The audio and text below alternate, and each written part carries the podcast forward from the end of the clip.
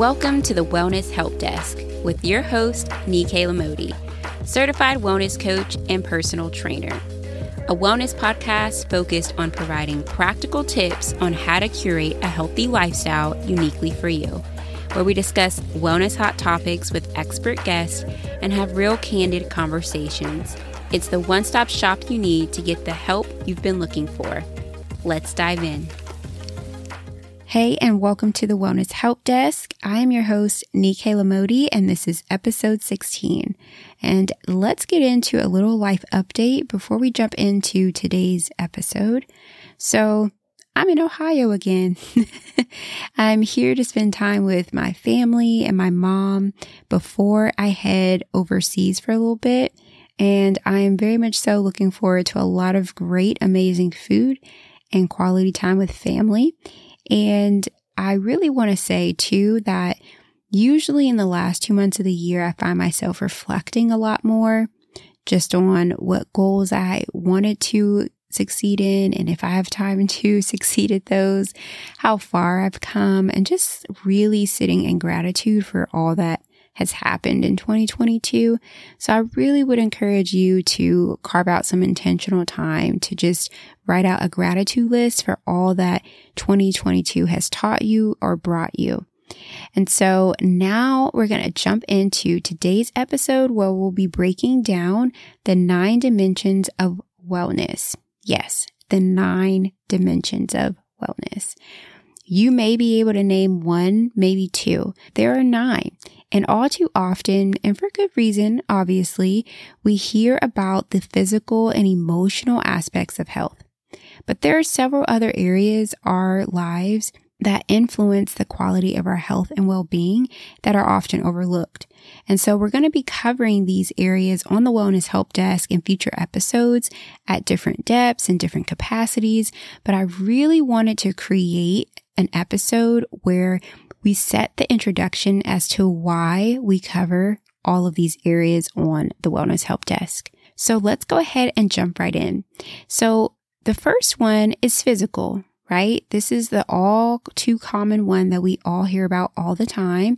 And this is basically just having daily habits that support and care for your body in the present and for the future. So that includes your exercise, nutrition, your sleep, things like that. And with this one, you don't really need a lot of explanation as to what areas you need to improve on or what areas you're doing well in or what areas you can start. It's very, very obvious. The second area is emotional wellness. Okay. This encompasses understanding and respecting your feelings, values, and attitudes while also appreciating the feelings of other people. So when you think about emotions, how are you managing your emotions? And is it in a constructive way, right? You're not stuffing, you're not ignoring your emotions. And do you feel hopeful and enthusiastic about your life? So mindset tools, mindfulness techniques, any cognitive behavioral skills that you may learn through therapy are all useful to support emotional wellness. The third one is financial wellness. Okay. So managing your resources in order to live within your means is huge. Okay. Live within your means, not keep up with the Joneses. Making informed financial decisions and investments, whether that's through the support of a money coach, a financial advisor, or setting realistic goals related to finances and preparing for short term and long term needs or emergencies are all equipping you to support your financial wellness.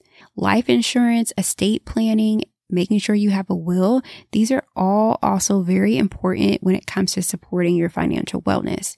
It's really, really important that you're aware that everyone else's financial values, needs, and circumstances are unique and bio individual, which means they're going to be different from yours. So, for instance, I know I value experiences and travel and wellness activities over designer bags and designer shoes. So, knowing what I value helps to guide what I spend my money on. So it's independent of other people's perception of what's in my bank account or my status or my level of success because I know that my values, needs, and circumstances are unique to me and me alone. And it's really important to take time to look in your financial wellness area because a huge source of stress for people is finances. It can affect people physically, emotionally, and psychologically, which can end up resulting in unhealthy coping behaviors. So taking a realistic look at your spending and the lifestyle that you're striving to support is so, so, so important. The fourth area is intellectual wellness. So growing intellectually and maintaining this sense of curiosity about all there is still yet to learn in the world is so key if you want to continue valuing being lifelong learner and responding positively to intellectual challenges. So when you think about intellectual wellness, I want you to consider expanding your knowledge and skills while you also are discovering the potential for sharing your gifts with other people around you and your community. So to support your intellectual wellness, you can start with learning a new skill or concept, right? You can attempt to understand a different viewpoint than yours, change the type of dynamic of people you're around, or exercise your mind with different puzzles or, or games because studies have shown that intellectual exercise may improve the physical structure of your brain to help prevent with cognitive decline, which is so key for us as we age. Now, for me, this is why I love listening to podcasts on varying topics and reading different books. And I like to keep a lot of different and eclectic group of people within my circles so I can always learn and hear from other people's viewpoints. So the fifth dimension is career wellness right? We talked about this at length in episode six, the liability of a toxic job.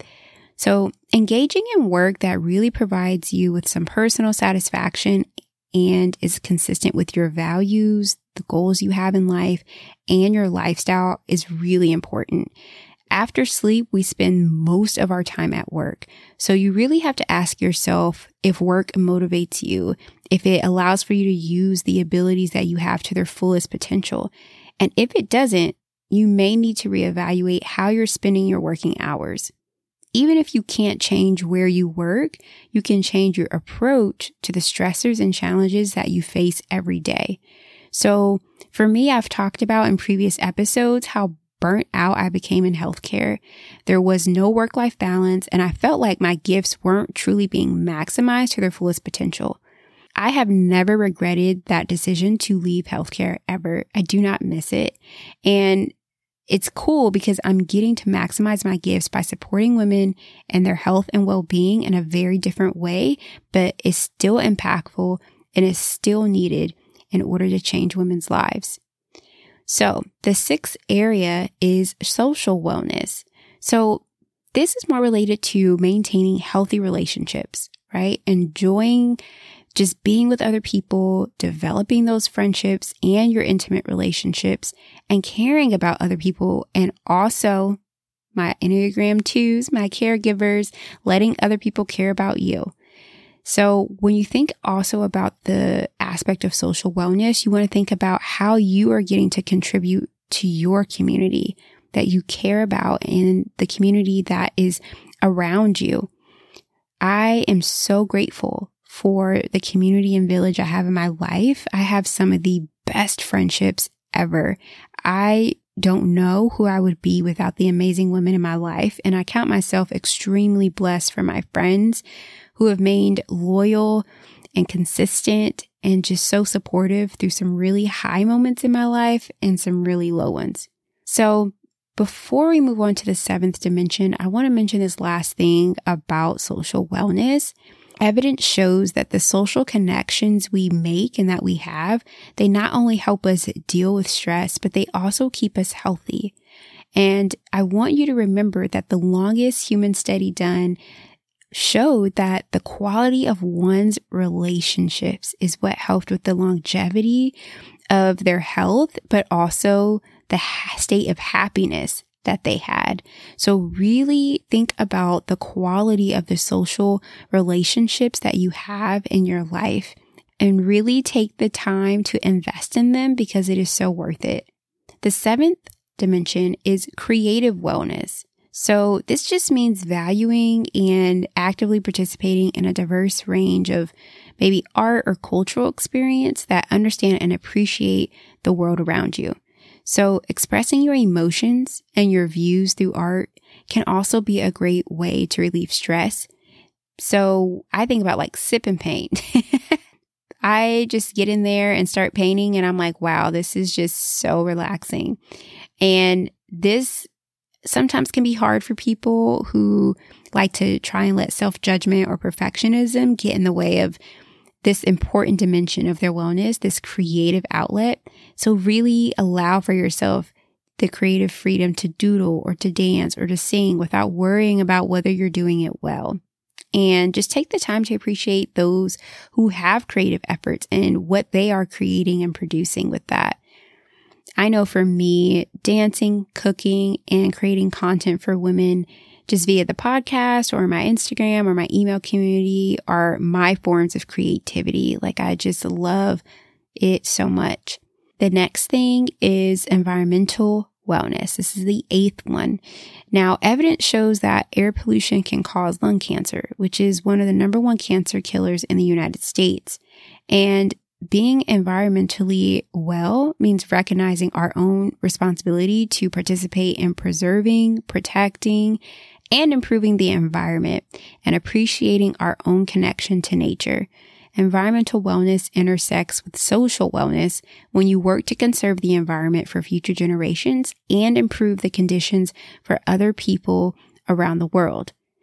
I would love for you to watch the documentary Extinction the Facts. I watched it on PBS, but any documentary on fast fashion or related to um, climate change or just how things are done and produced in our world will really open your eyes to see how we're all more interconnected than we think. How our own individual actions and the things that bring us convenience actually have a ripple effect on the world. There's a cost to pay for it. And the more that we become aware of this, the more we see how our actions affect not just our three degrees of separation, the more we can become involved in supporting the environmental wellness that makes up and affects our quality health and well being. The final dimension is spiritual wellness. And you can seek spiritual wellness in a lot of different ways, not even in the organized religion sector, but it really is about finding purpose, value, and meaning in your life and participating in activities that are consistent with your beliefs and values. And so maybe you decide to participate in quiet self reflection or reading or an open dialogue with other people. Or if you identify with another organized religion or a belief, participating in those traditional activities for the spiritually well person, exploring the depth of human purpose, pondering human connectedness and just trying to seek answers to questions like, why are we here is okay. Spiritual wellness also includes just being open to exploring your own beliefs and also respecting others. So those are the nine dimensions of wellness. How are you feeling after hearing about all of these areas that support the quality of your health and well-being? If you feel overwhelmed or like you don't know where to possibly start, I get it because it can be paralyzing trying to figure out what is the best first step. But I really want to encourage you that any first step is the best one, and only you know the first step truly. So I believe focusing on being with yourself, really taking time to sit and reflect is key before jumping into all the strategy. So take time to sit with yourself. And I really want to just read this beautiful sentiment that summarizes this perfectly, which is said by Dr. Debbie Stowen. Change your habits, you change your life. Sometimes change takes a long time. Sometimes it requires repeated experiments and failures. But for ongoing betterment, the attempts are unquestionably worthwhile, and one success often leads to another. When thinking about habits, wellness, and the health, well being, and quality of life to which you aspire, consider the following. Are you going to accept yourself or expect more from yourself? Are you going to embrace the present or consider the future? And are you going to care about yourself or overlook yourself? If you're ready to expect more from yourself, if you're ready to consider the future, if you're ready to care about yourself consistently, then join the intermission. This is where you learn how to make yourself a priority, how to make self care a lifestyle, and become your own best advocate. I would invite you to schedule a consultation with me via the link in the show notes so you can learn more about how to be a part of the intermission. That's it for today's episode. Thank you for listening in. If you enjoyed the episode today, head over and leave me a review. This helps others find the podcast and be one step closer to curating their healthy lifestyle. Come connect with me over on Instagram at Nikkei underscore Lamodi. And if social isn't your thing, join my beautiful newsletter community via the link in the show notes. To learn more about exclusive one on one wellness coaching, head over to rdawellness.com. As always, remember to give yourself grace.